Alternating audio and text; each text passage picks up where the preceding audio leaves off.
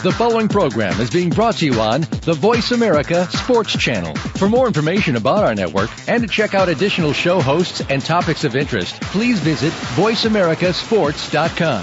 The Voice America Talk Radio Network is the worldwide leader in live Internet talk radio. Visit voiceamerica.com. The views and ideas expressed on the following program are strictly those of the hosts or guests and do not necessarily reflect the views and ideas held by the Voice America Talk Radio Network, its staff, and management.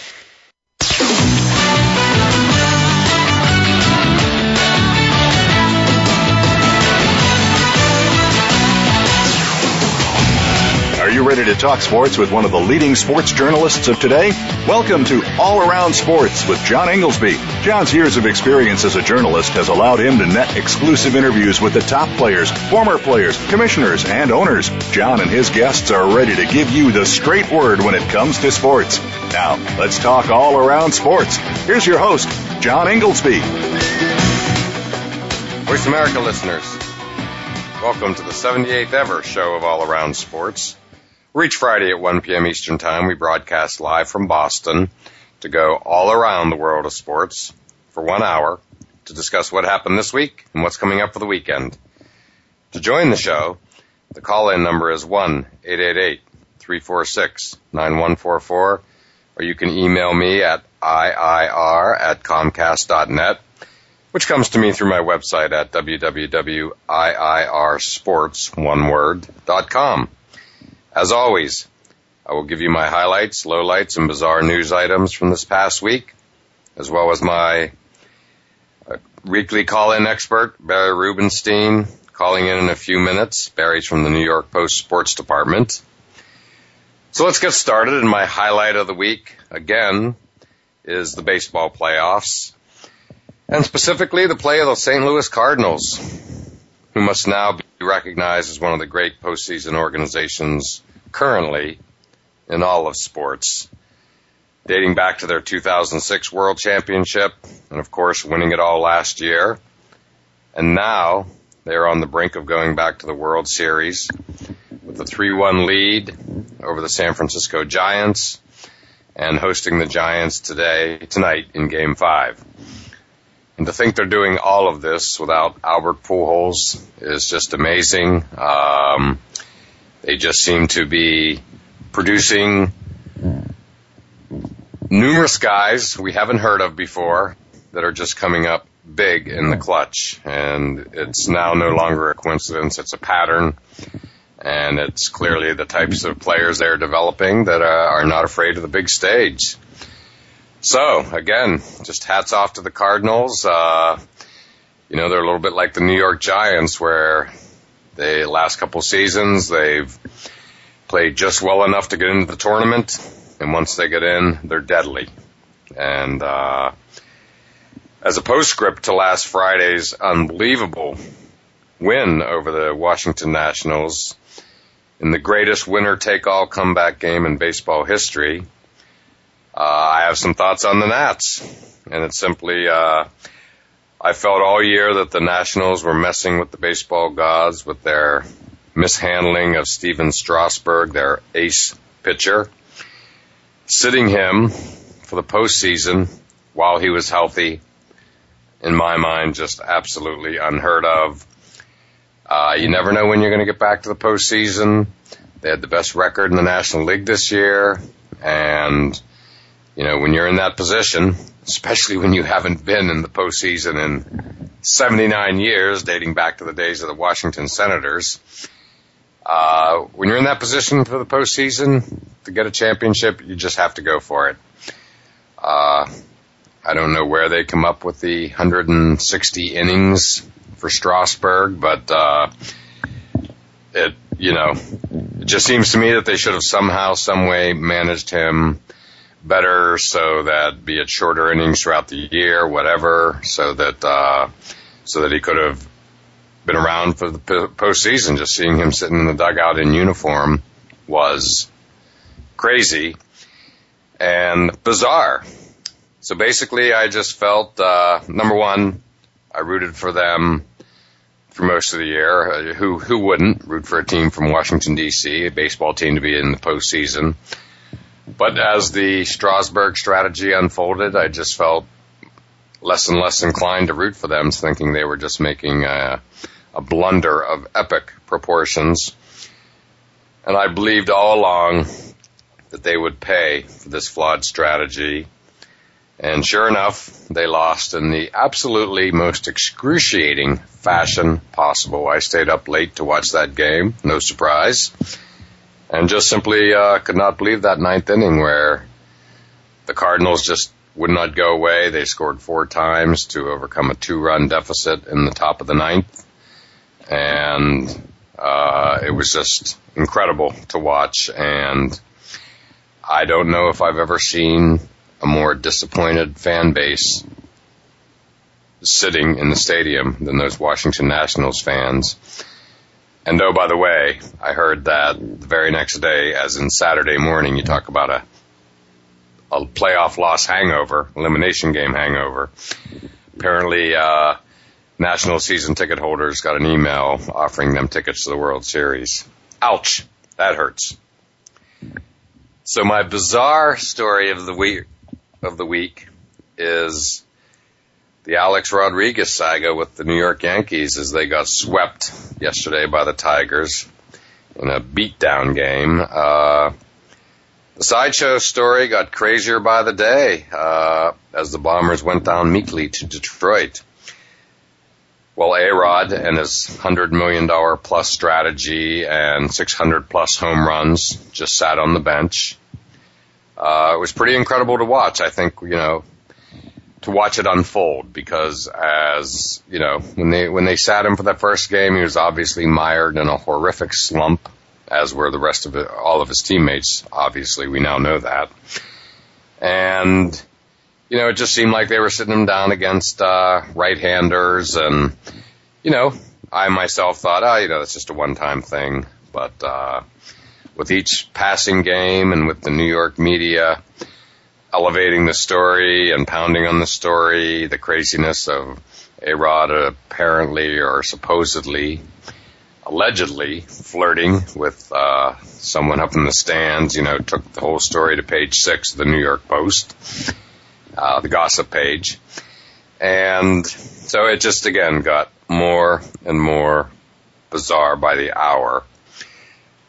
Actually, I give A Rod a lot of credit for handling it as well as possible. I thought that he, uh, you know, he, he really took the high road said all the right things, uh, even to the very end, which was last night after they got swept. And uh, so, all in all, I was fairly impressed with uh, with what A Rod did. And the big question is, uh, you know, is the marriage now over? I mean, I just cannot see where they go from here, since I just can't imagine that the two sides can coexist. There's some rumors out there now about the Marlins, uh, Miami Marlins, being interested in A Rod. He's a Miami native, uh, as many of you may know, and uh, maybe more of an icon down there than he is uh, in other parts of the country. So it's uh, going to be interesting watching, to say the least. Um, and we'll just have to wait and see what happens with A-Rod and the Yankees in general. Uh, obviously, they get a bit of a pass here because Derek Jeter, truly the heart and soul of this team, as much as any player has ever been the heart and soul of any team, uh, broke his ankle last week uh, in game one, I believe, and I think that you know that combined with the fact that the lineup already was not hitting. Robbie Cano was like 0 for 29, things like that. Uh, you know, it just felt that, uh, you know, it just wasn't happening before Jeter's injury, but once he went out, I, I think that was it. But now you all of a sudden you have to look at this Yankee lineup and say, you know, we might have seen the last or certainly the best of Derek Jeter. Mariano Rivera, he may or may not come back, but if either, even if both come back, they're the tie back to the old guard Yankees going in back into the late '90s. That champ, that team of championship timber, and uh, you know they're obviously in the twilight of their career. That, that's an understatement. So uh, I just think that you know, and then watching really last uh, yesterday afternoon's game, Sabathia just got absolutely shelled. I think he gave up like nine hits in just the first couple of innings. Uh, granted, the, the the Tigers were rabid in wanting to close them out. They were smart to do so. You got to definitely drive the heart, the stake through the heart of the Yankees. And uh, so yes, it was. Uh, you know, may have signaled the end of an era. I, I think it's possible they could be in for a bit of a major makeover as these things go. Um, there's simply uh, no room in New York for getting swept. Uh, be anxious to see if George Steinbrenner's sons react the way George Steinbrenner himself would have acted, which would have been heads rolling and uh, changes made at minimum. So that's going to be, in my mind, the top storyline of the off season, uh, because again, the Yankees uh, do not sit still, and right now their team has uh, proven once again, other than 2009, as a team that is built for the regular season but not the postseason. That's a problem down in New York, to say the least. And uh, so we shall see what happens. But the baseball playoffs, uh, I mean, the division series were absolutely spectacular, and the league championship series so far have been less than that. And tonight, if the Cardinals close out the Giants, uh, both LCSs would have proven to have been uh, uh, anticlimactic after those spectacular division series that we held. So with that said, uh, and as my former co-host Lemont Williams from Outside the Huddle likes to say, it's time to pay some bills, so let's take our break. And next up will be our weekly call-in expert, Barry Rubenstein of the New York Post Sports Department. Mm-hmm.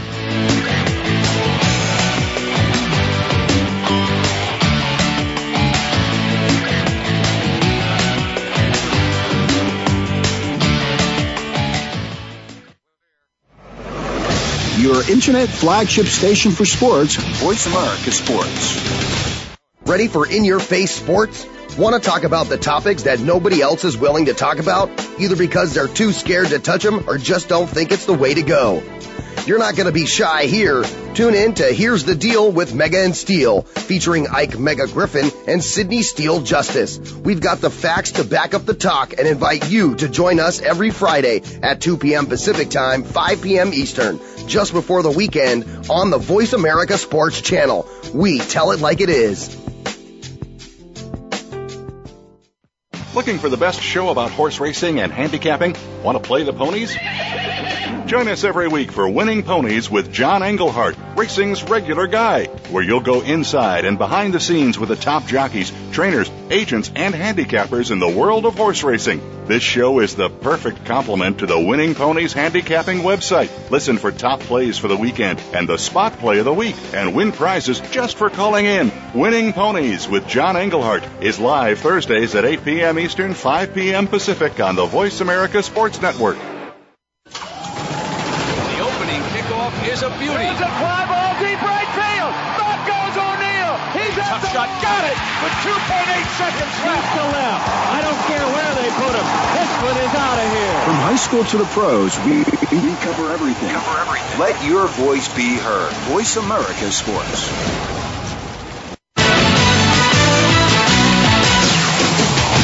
You're listening to All Around Sports with your host, John Inglesby.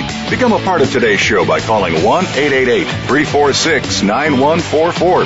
That's 1-888-346-9144. Or by sending an email to IIR at Comcast.net. Now, back to the show. Voice America listeners, welcome back to segment two of All Around Sports, and I am your host, John Inglesby.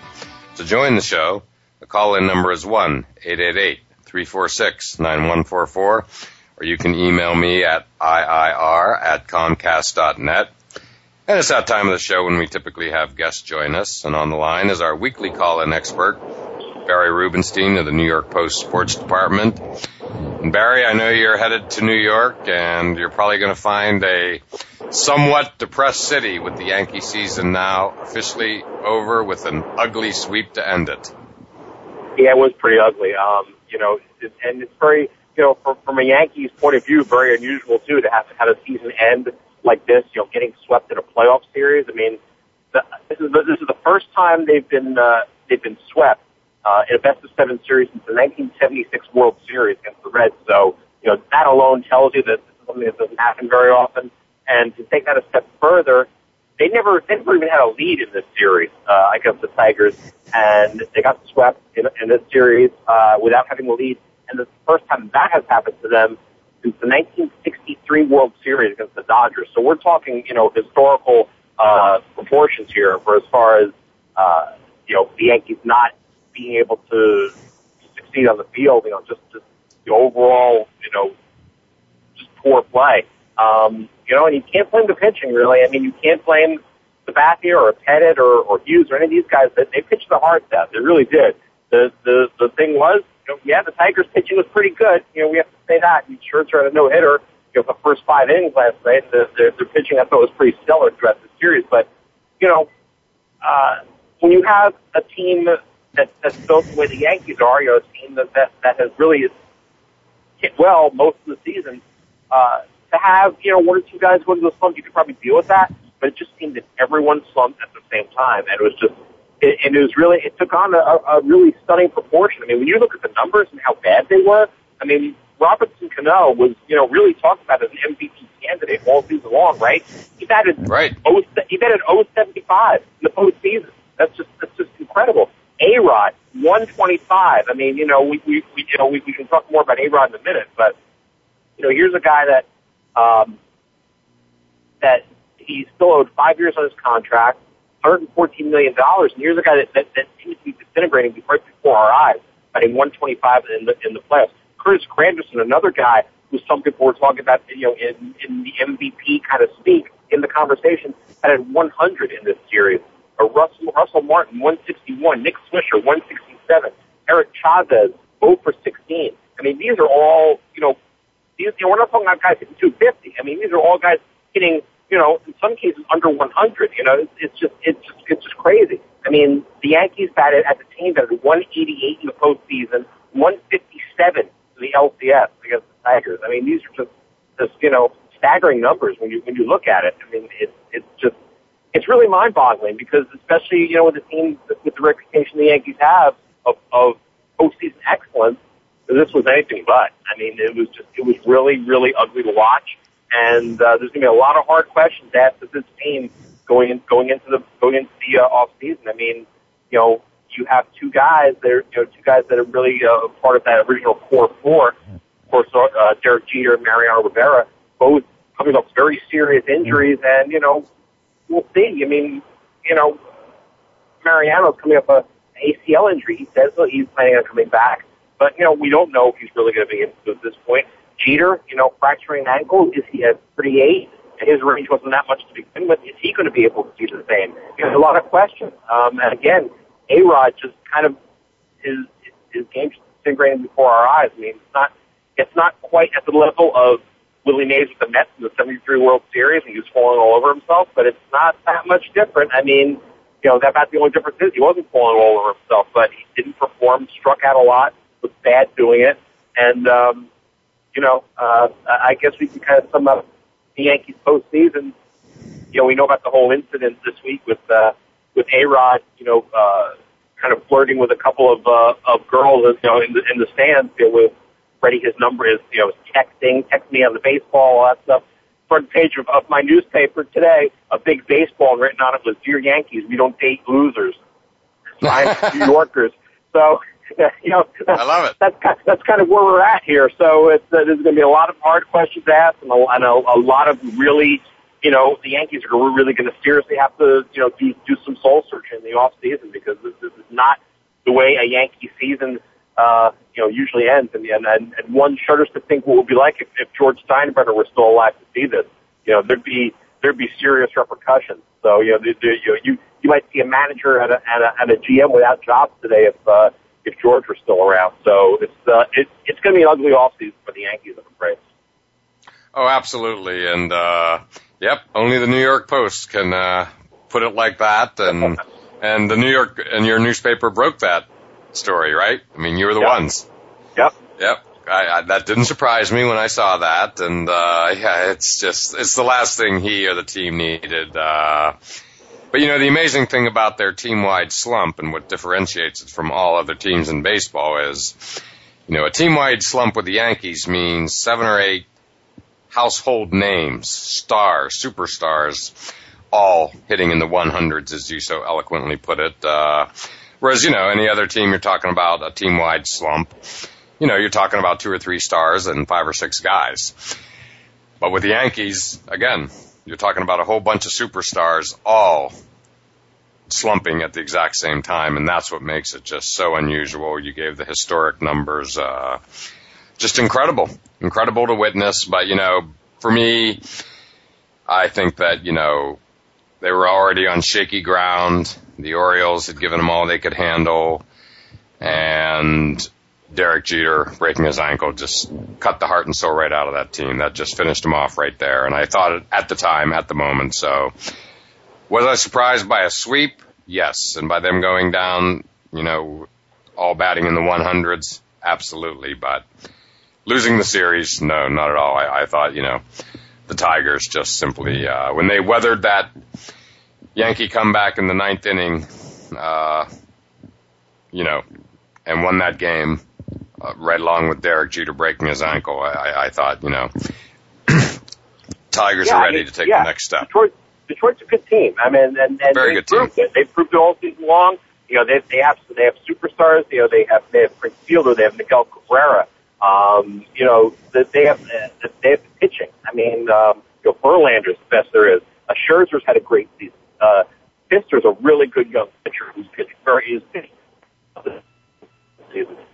I mean, they they they deserve they deserve the props. They deserve everything they got. But you know, I, I think really the, the thing that that's really surprising, you know, is just the way the Yankees went down. Like we said, I mean, you were just we're just we're just not used to seeing this from them. And you know, and the other thing too. I mean, they're not they're not uh, you know, there's not a whole lot of uh, potential for the future here. I mean, they're an old team. I mean, all these guys have a lot of miles on them, and you know, and, and you know, there's other guys we didn't even mention.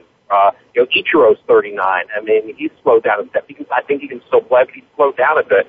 Um, you know, Sabathia has had a very good year, but he has he has he has elbow issues. Let's face it. You know, uh, Andy Pettitte, 41 years old. I mean, are these guys really gonna, you know, what's you know, what's what's the long term prognosis here? Uh, there's really, you know, not a whole lot of youth on this team. Uh, you know, you think of the Yankees, you don't think of a lot of young kids. These are all established veteran guys. Uh, you know, a lot of people think Nick Swisher might have played his last game as a Yankee. I think a lot of Yankee fans wish A Rod has played his last game as a Yankee. And you know, and here's a guy that they're, you know, we see this in the NBA sometimes you know, because of the salary cap situation.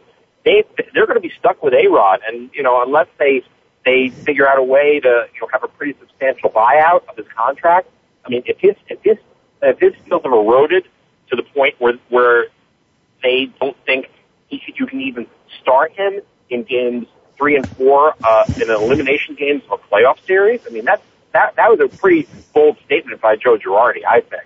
Um, you know, clearly, uh, A-Rod was slumping. Clearly, he wasn't swinging the bat well. But a guy that you've invested that much money and that much effort in, and a guy who, you know, quite frankly, is not well liked in New York, not not loved, not loved. And we've talked about this before on the show. He's not a, you know, a true Yankee, as a lot of people have have have, uh, have paraphrased him at.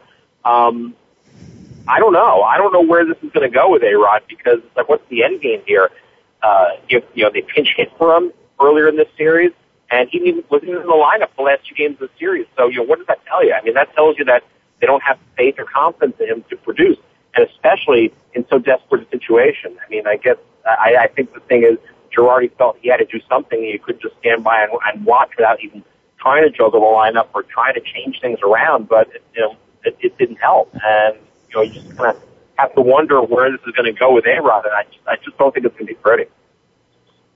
Well, I agree, and I guess, uh, my postscript on it would be, and you heard it here first, for the first time in a generation, I think next year the preseason favorite in the AL East is going to be the Baltimore Orioles. And, uh, thing, you file that under the category of things you never thought you'd hear yourself say. But sitting here today, I, I think there's almost no doubt about that.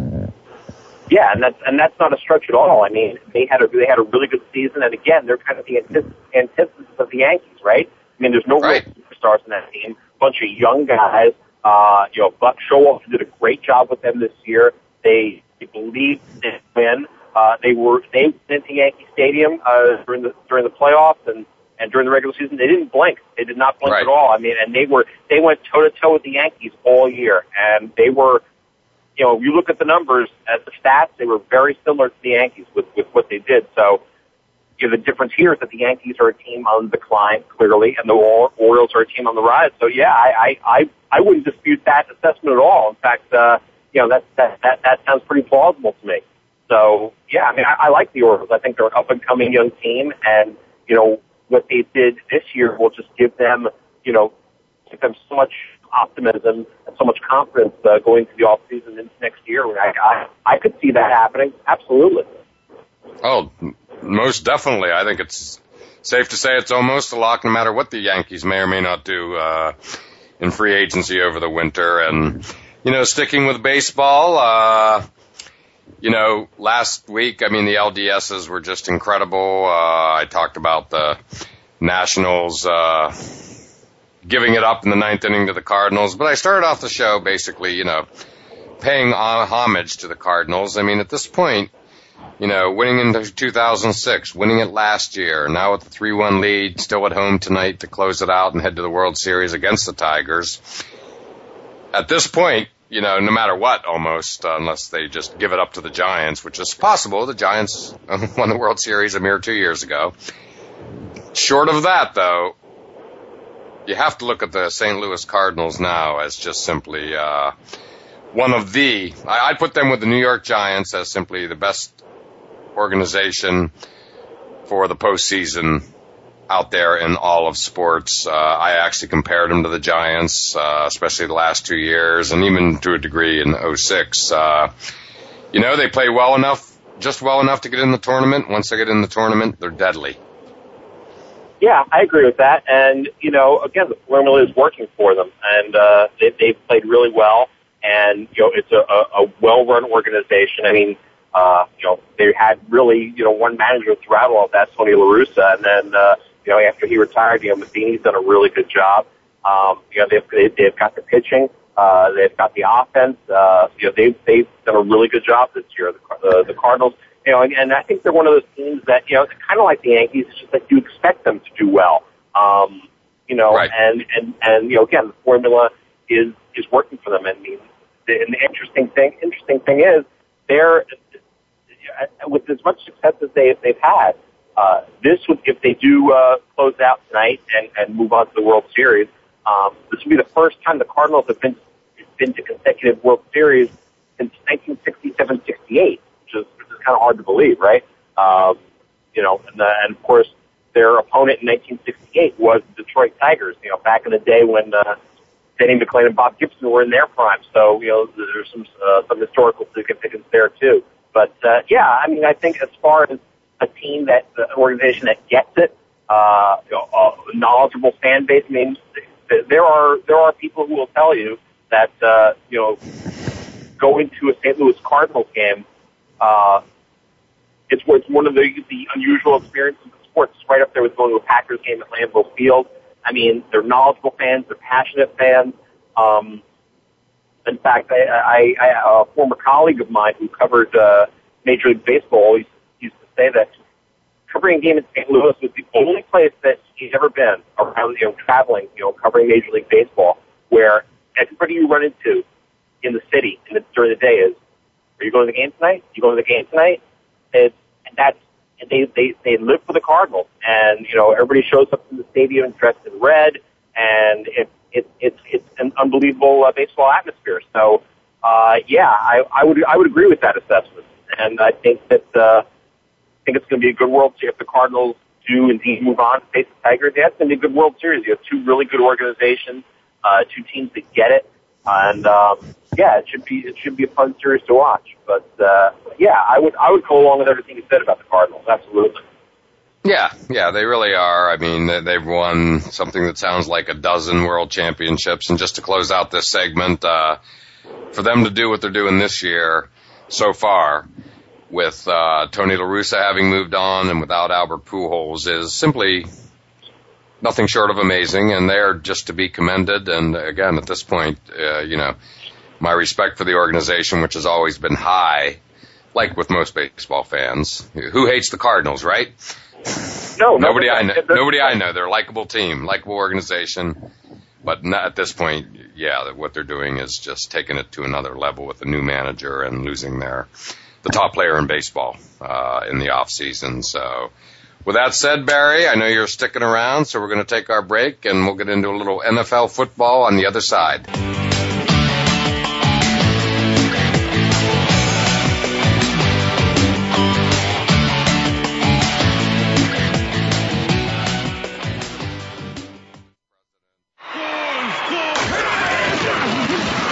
Internet flagship station for sports. Voice America Sports. Are you looking for the ultimate trail to hike? Maybe you're looking to do the ultimate backpacking adventure. Whether you're a day hiker or an all out backpacker, be sure to tune in to Backpacking America's Trails with host Rob Maureen. We'll explore some of the most fascinating places on Earth. In addition, we'll talk about backpacking gear, including reviews, safety tips, and more. Our experts will share recipes, destinations, and skills to make backpacking the most enjoyable experience for you. Listen every Friday at 2 p.m. Eastern, 11 a.m. Pacific on the Voice America Sports Channel. Okay, sports fans, here's your opportunity to discuss football, America's favorite sport. On an annual basis, millions of people attend, watch, and listen to football, both pro and college. Ray Ellis Sports, an internet talk radio show, was developed with the fan in mind. Join host, former Philadelphia Eagles and Cleveland Browns strong safety, Ray Ellis, on Voice America Sports every Tuesday at 1 p.m. Pacific for exciting, interactive football discussions from the fans' perspective. Tune in every Tuesday at 1 p.m. Pacific to Ray Ellis Sports right here on the Voice America Network. And let's talk football. The fans now have a voice to speak their mind. No holds barred. They need to bench his ass and, and move on. I just, I just think that the coach made a mistake. All crazy. NFL, MLB, NBA, NHL. Speak up. Speak up. Or forever hold your mouth. We ain't playing around here. Voice America Sports. You're listening to All Around Sports with your host, John Inglesby. Become a part of today's show by calling 1-888-346-9144. That's 1-888-346-9144. Or by sending an email to IIR at Comcast.net. Now, back to the show. Voice America listeners, welcome back to segment three of All Around Sports. And to join the show, the call-in number is 1-888-346-9144. On the line with us still is our weekly call-in expert, Barry Rubenstein of the New York Post. And Barry, we're going to talk a little bit of NFL football, and I'm going to introduce it by saying that, uh, for me, the highlight of last week, and I was watching it live on Red Zone, was, uh, RG3 76 yard run. And, you know, I, I was part of a group of media that interviewed him, uh, in his press conference immediately after being drafted last April. And I was just so blown away because, you know, he basically got off the podium, walked right over where he calmly stood and took photos with an endless line of American servicemen. He, of course, is the son of a military man and, uh, just such an impressive and charismatic guy. And boy, he, he's, he is just, I think, among the most exciting players to enter the NFL in just recent memory. But that run was, it brought me out of my seat. The way he was just, uh, putting separation with the defensive back and how fast he really, really is. So Barry, uh, RG3, he, he is just something special to say the least. Yeah, I think I, I agree with that. And you know, like you said, I mean, all, all indication. I mean, you you got to see him firsthand in the draft. I mean, he has a reputation of just being a, a real a real uh, upstanding young guy and uh, you know very likable, uh, very marketable. Obviously, we've already seen him on on commercials for a couple of different products, and uh, you know on the field he's really been been he's really shown that he has the goods. And uh, I, I think that um, Giants are going to have their hands full with him this week, and the Reds. Yes. I mean, I mean the Giants don't normally do well as a favorite at home. Uh, you know, against the division opponent, they they're they're 0 2 against division this year. This is this is a big game for both teams. Um, you know, I, I think I think the Giants are you know they certainly judging on their performance last week. I mean, they probably played their best game of the season last week, and go, going to San Francisco and really dominating the 49ers. Really, the the, the, the Niners I thought didn't didn't even really show up in that game. You know, I I thought the Giants played their best, certainly the best defensive game of the year, and you know, offensively they did what they had to do, uh, scoring 26 points. That was pretty good too against the the Niners defense. I mean, that was a, that was a, a team that you know it was a rematch of last year's uh, NFC Championship, uh, which was tooth and nail uh, decided in overtime. But this wasn't even a contest. You know, it was. Uh, I was. I thought the Giants had a good chance to win. I did not think they would dominate the way they did. That was that, that was very impressive on their part. Uh, but uh, they're going to get a good test from the Redskins this week for sure. And uh, and uh, RG3 has really gotten people in Washington very excited about this team very quickly. And uh, and again, you know, for all the reasons you mentioned, and uh, you know, on the field, off the field, and uh, I, think if you're the Redskins, you guys feel pretty good about your chances this week. Well, the number one thing about RG3, uh, among all his attributes, are his teammates really believe in him. He elevates their play, and that's a rare athlete that can do that. And it's an unbelievably rare athlete that can do it after uh, what six, seven games into his pro career. It's right. utterly remarkable so far. And I, of course, with uh, knowing they're playing at Giant Stadium at, at MetLife uh, on Sunday, think back to uh, the comments by Osi Umenyiora where uh, back in the preseason where he said, you know, he was going to call him Robert, not RG3. He hadn't earned the name RG3 yet, and uh, by now maybe he has earned the name RG3. Uh, is that is that topic getting any chatter down in New York? Because I, I remember when he said it, and I thought it was. Uh, I, I agreed with him at the time, but uh, I think it adds a little spice to Sunday's game, as if it needs any. It's a classic NFC East battle.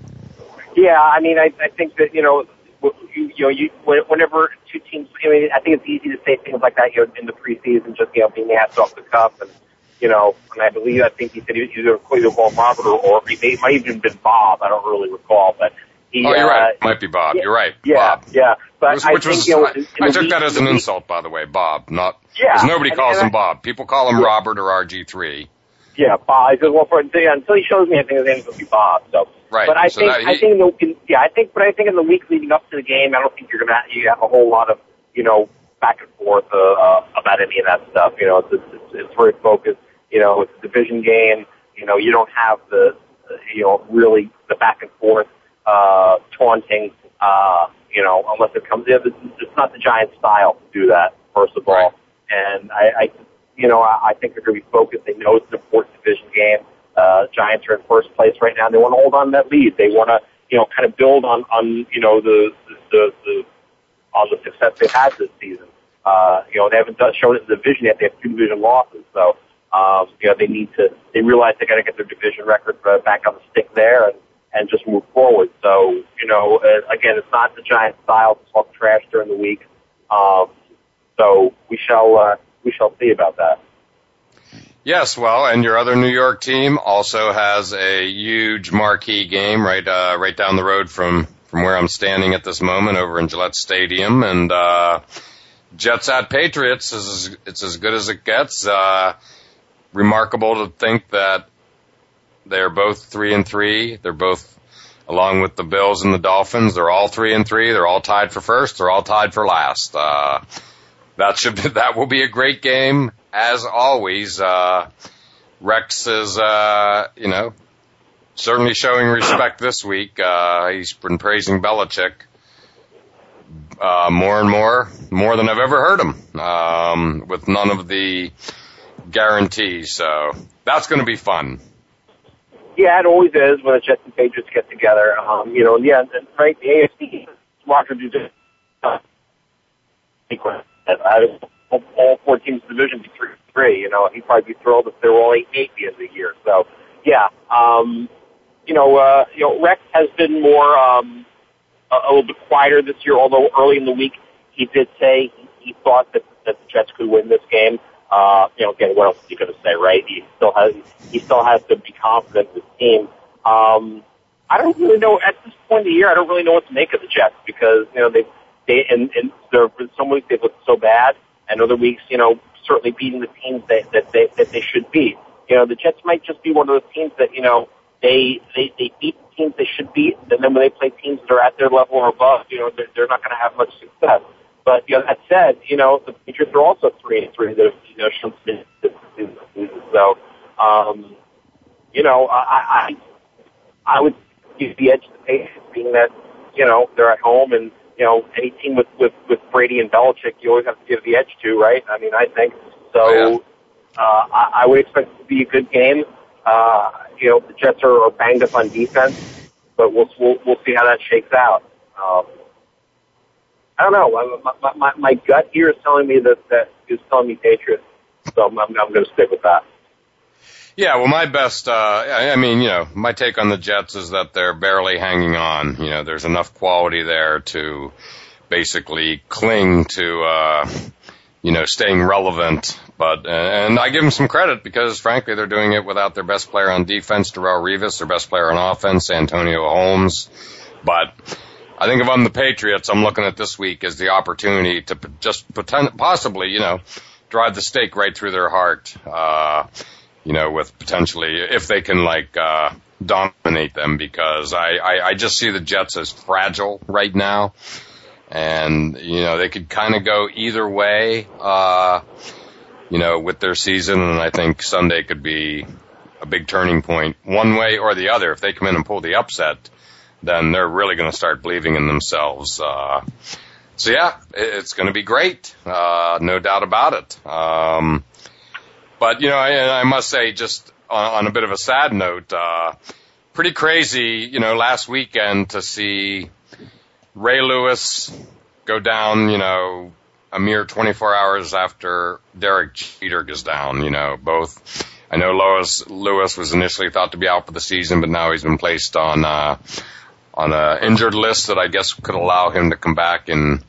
eight weeks or so. Uh, I hope it doesn't end this way for Ray Lewis. I really don't, and for Jeter for that matter. Uh, you know, I've come around on Ray Lewis. I've, you know, I grew up in Pittsburgh, so I've never been a, a fan, but you know, I saw the special on the NFL Network, uh, and you know, at this point, you just simply have to respect his career, no question about it. So, just kind of strange to see uh, see that happen, uh, and the Ravens, I mean, you have to wonder where this leaves them. Not only did they lose Ray Lewis, of course, they also lost their top cornerback, Lardarius Webb. He is out for the season.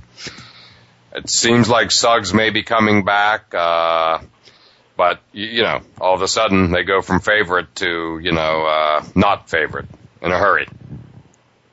Yeah, when you lose well, when you lose guys like Webb and and, and Ray Lewis, for sure that that's that's going to happen. So I mean, then there's a team it's really predicated on on their defense. Although they do have a lot of talent on offense uh, this year, I, I, I think I think Flacco's done a really good job, and and Ray Rice is one of the top running backs in the league. So you know they certainly have have have improved uh, on the offensive side of the ball. But you know, let's face it. I mean, the Ravens are are recognized primarily and, and known primarily for their defense, and I think losing, you know, using losing a guy like Lewis is clearly the the heart and soul of this team uh, of that defensive unit. Is, yes, that is definitely going to be a uh, a problem. I mean, they still have Ed Reed, but it, it was Lewis who was the straw that stirred that drink, and uh, obviously called all the defensive signals. He was a true. If, he he was more than any other player in the league on defense, a, a quote quarterback, where he basically was telling everybody where to be on defense, setting the tone, setting the plays,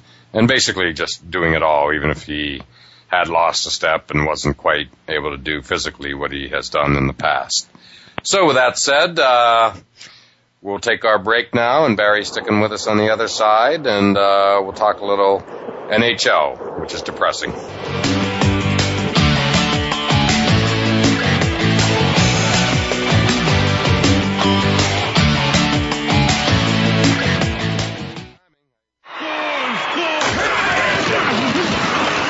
Internet flagship station for sports.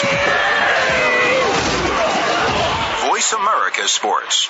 What if there was a program that brought the best in sports and the best of entertainment together in one place? It can be done, and Darnell Autry proves it every week on Outside the Spotlight. In this program, athletes and artists come together to share their success stories, hobbies, professional projects, and more that will interest not only the sports fan, but fans of entertainment and other human interest stories. If you have something you want to ask your favorite athlete or entertainer, listen for Outside the Spotlight, Fridays at 5 p.m. Pacific, 8 p.m. Eastern on Voice America Sports.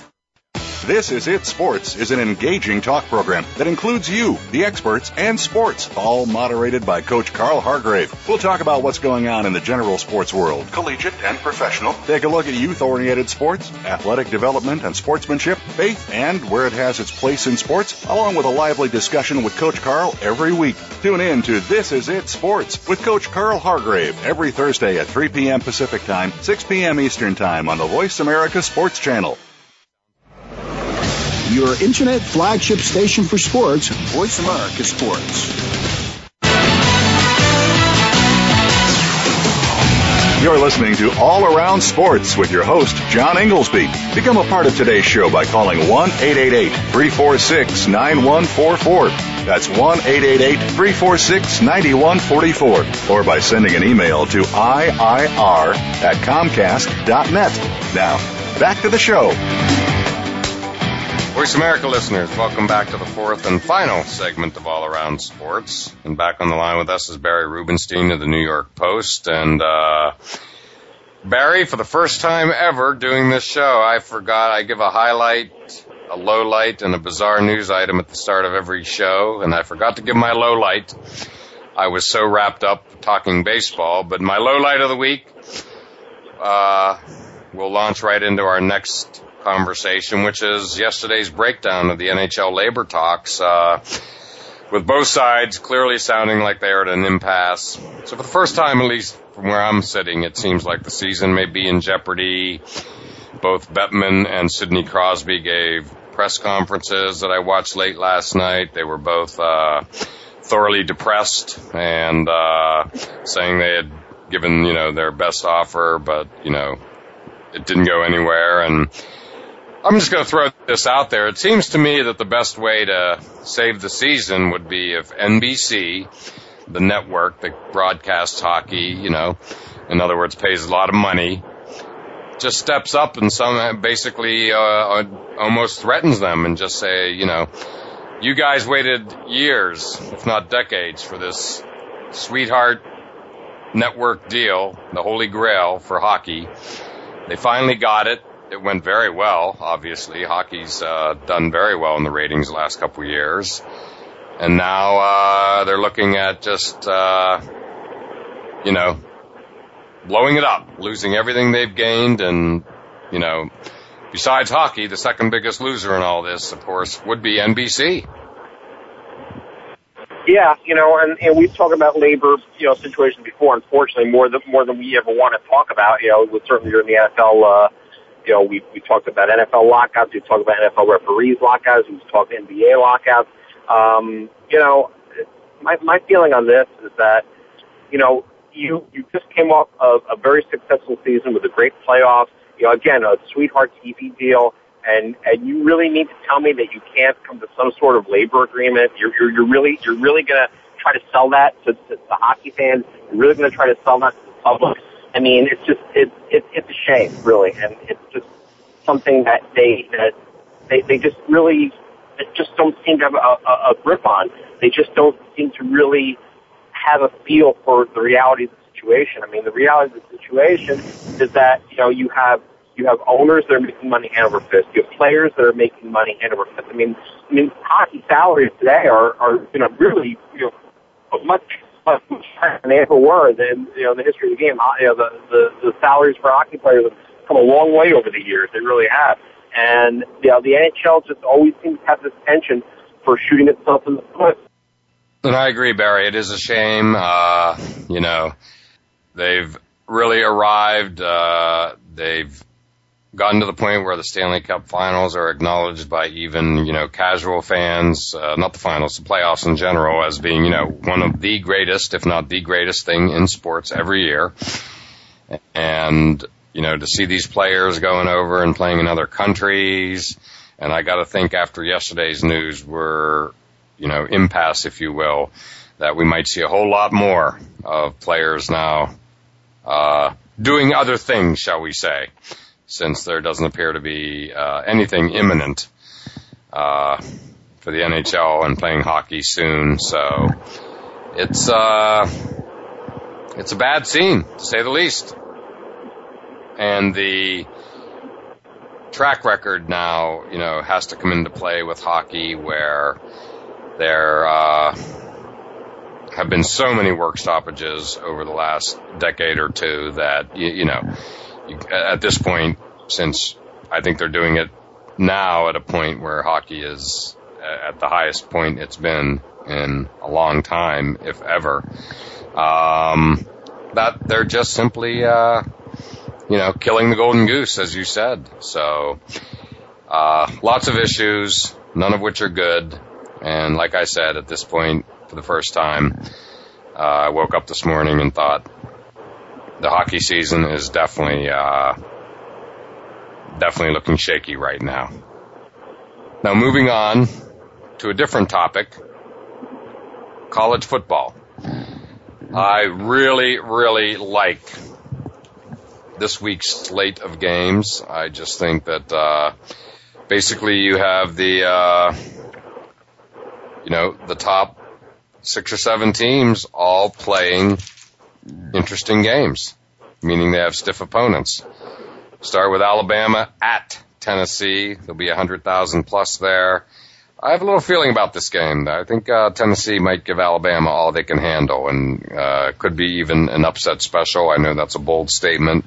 Alabama looks unbeatable, but they've been playing at a high level for a long time, and this is an old-fashioned SEC slugfest, and I just got a feeling about that. Sticking with the SEC, Florida hosting South Carolina in the swamp. The Gators have moved up to number three.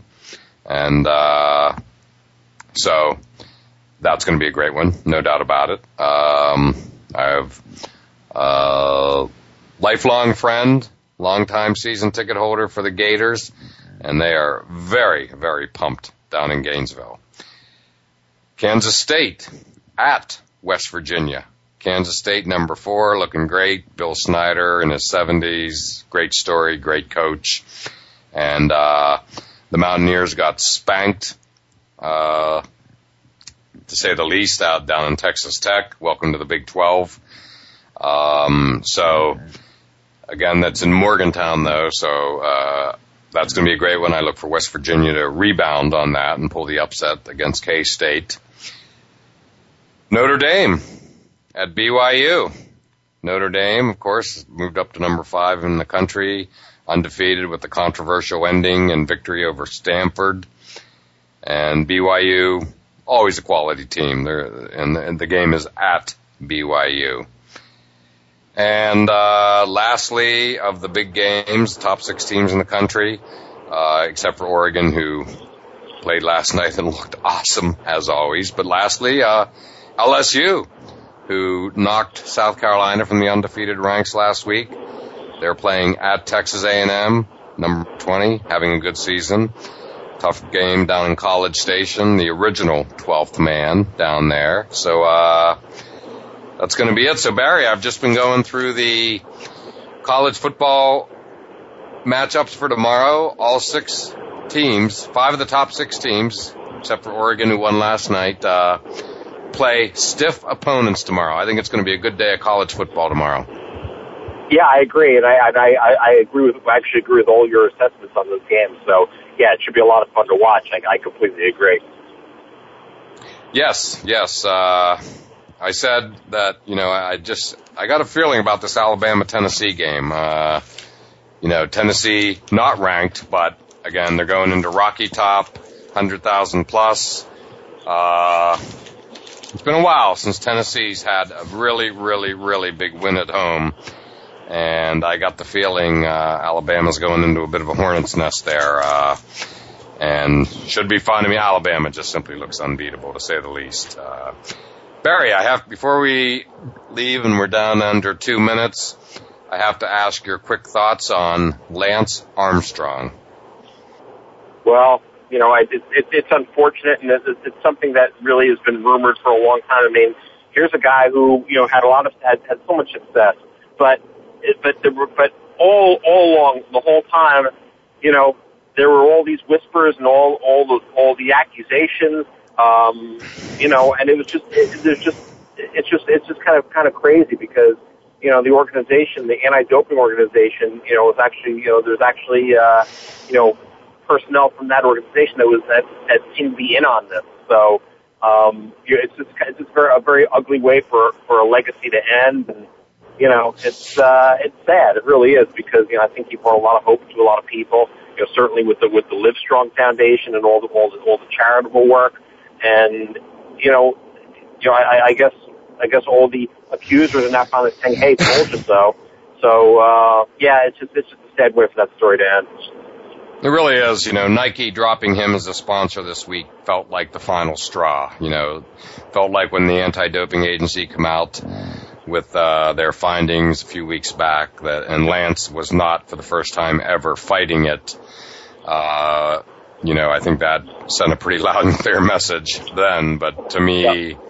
Nike dropping him just felt like, you know, the final straw. And, you know, it sort of feels like the end of an era. You know, say what you want about Lance Armstrong. Uh, you know, what makes this situation unique from all others is simply, you know, that he raised a half a billion dollars for cancer survivor, for cancer, to fight cancer. And, uh, he's a survivor himself, of course.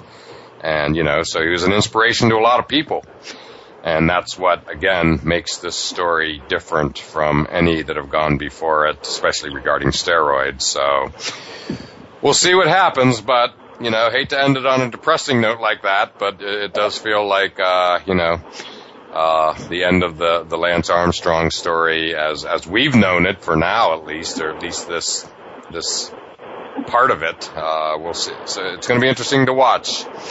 Uh, you know, what happens going down the road uh, in coming years, literally. Um, but with that said, Barry, I want to thank you again for calling in. Uh, your expertise, as always, was valued. My pick of the week for appointment TV viewing is an old-fashioned 1 p.m. Sunday game with RG3 and the Redskins taking on the Giants at MetLife Stadium. So should be fun, Barry. Yes, it should be. Looking forward to it. It'll be a great one. Uh, well, as always, uh, Voice America listeners, thank you for listening to All Around Sports, and we look forward to doing it all again next Friday at 1 p.m. Eastern Time. Thanks again for tuning in to All Around Sports with your host, John Inglesby. Be sure to tune in again next Friday at 10 a.m. Pacific Time, 1 p.m. Eastern Time on the Voice America Sports Channel. Have a terrific weekend, and we'll talk sports again next week.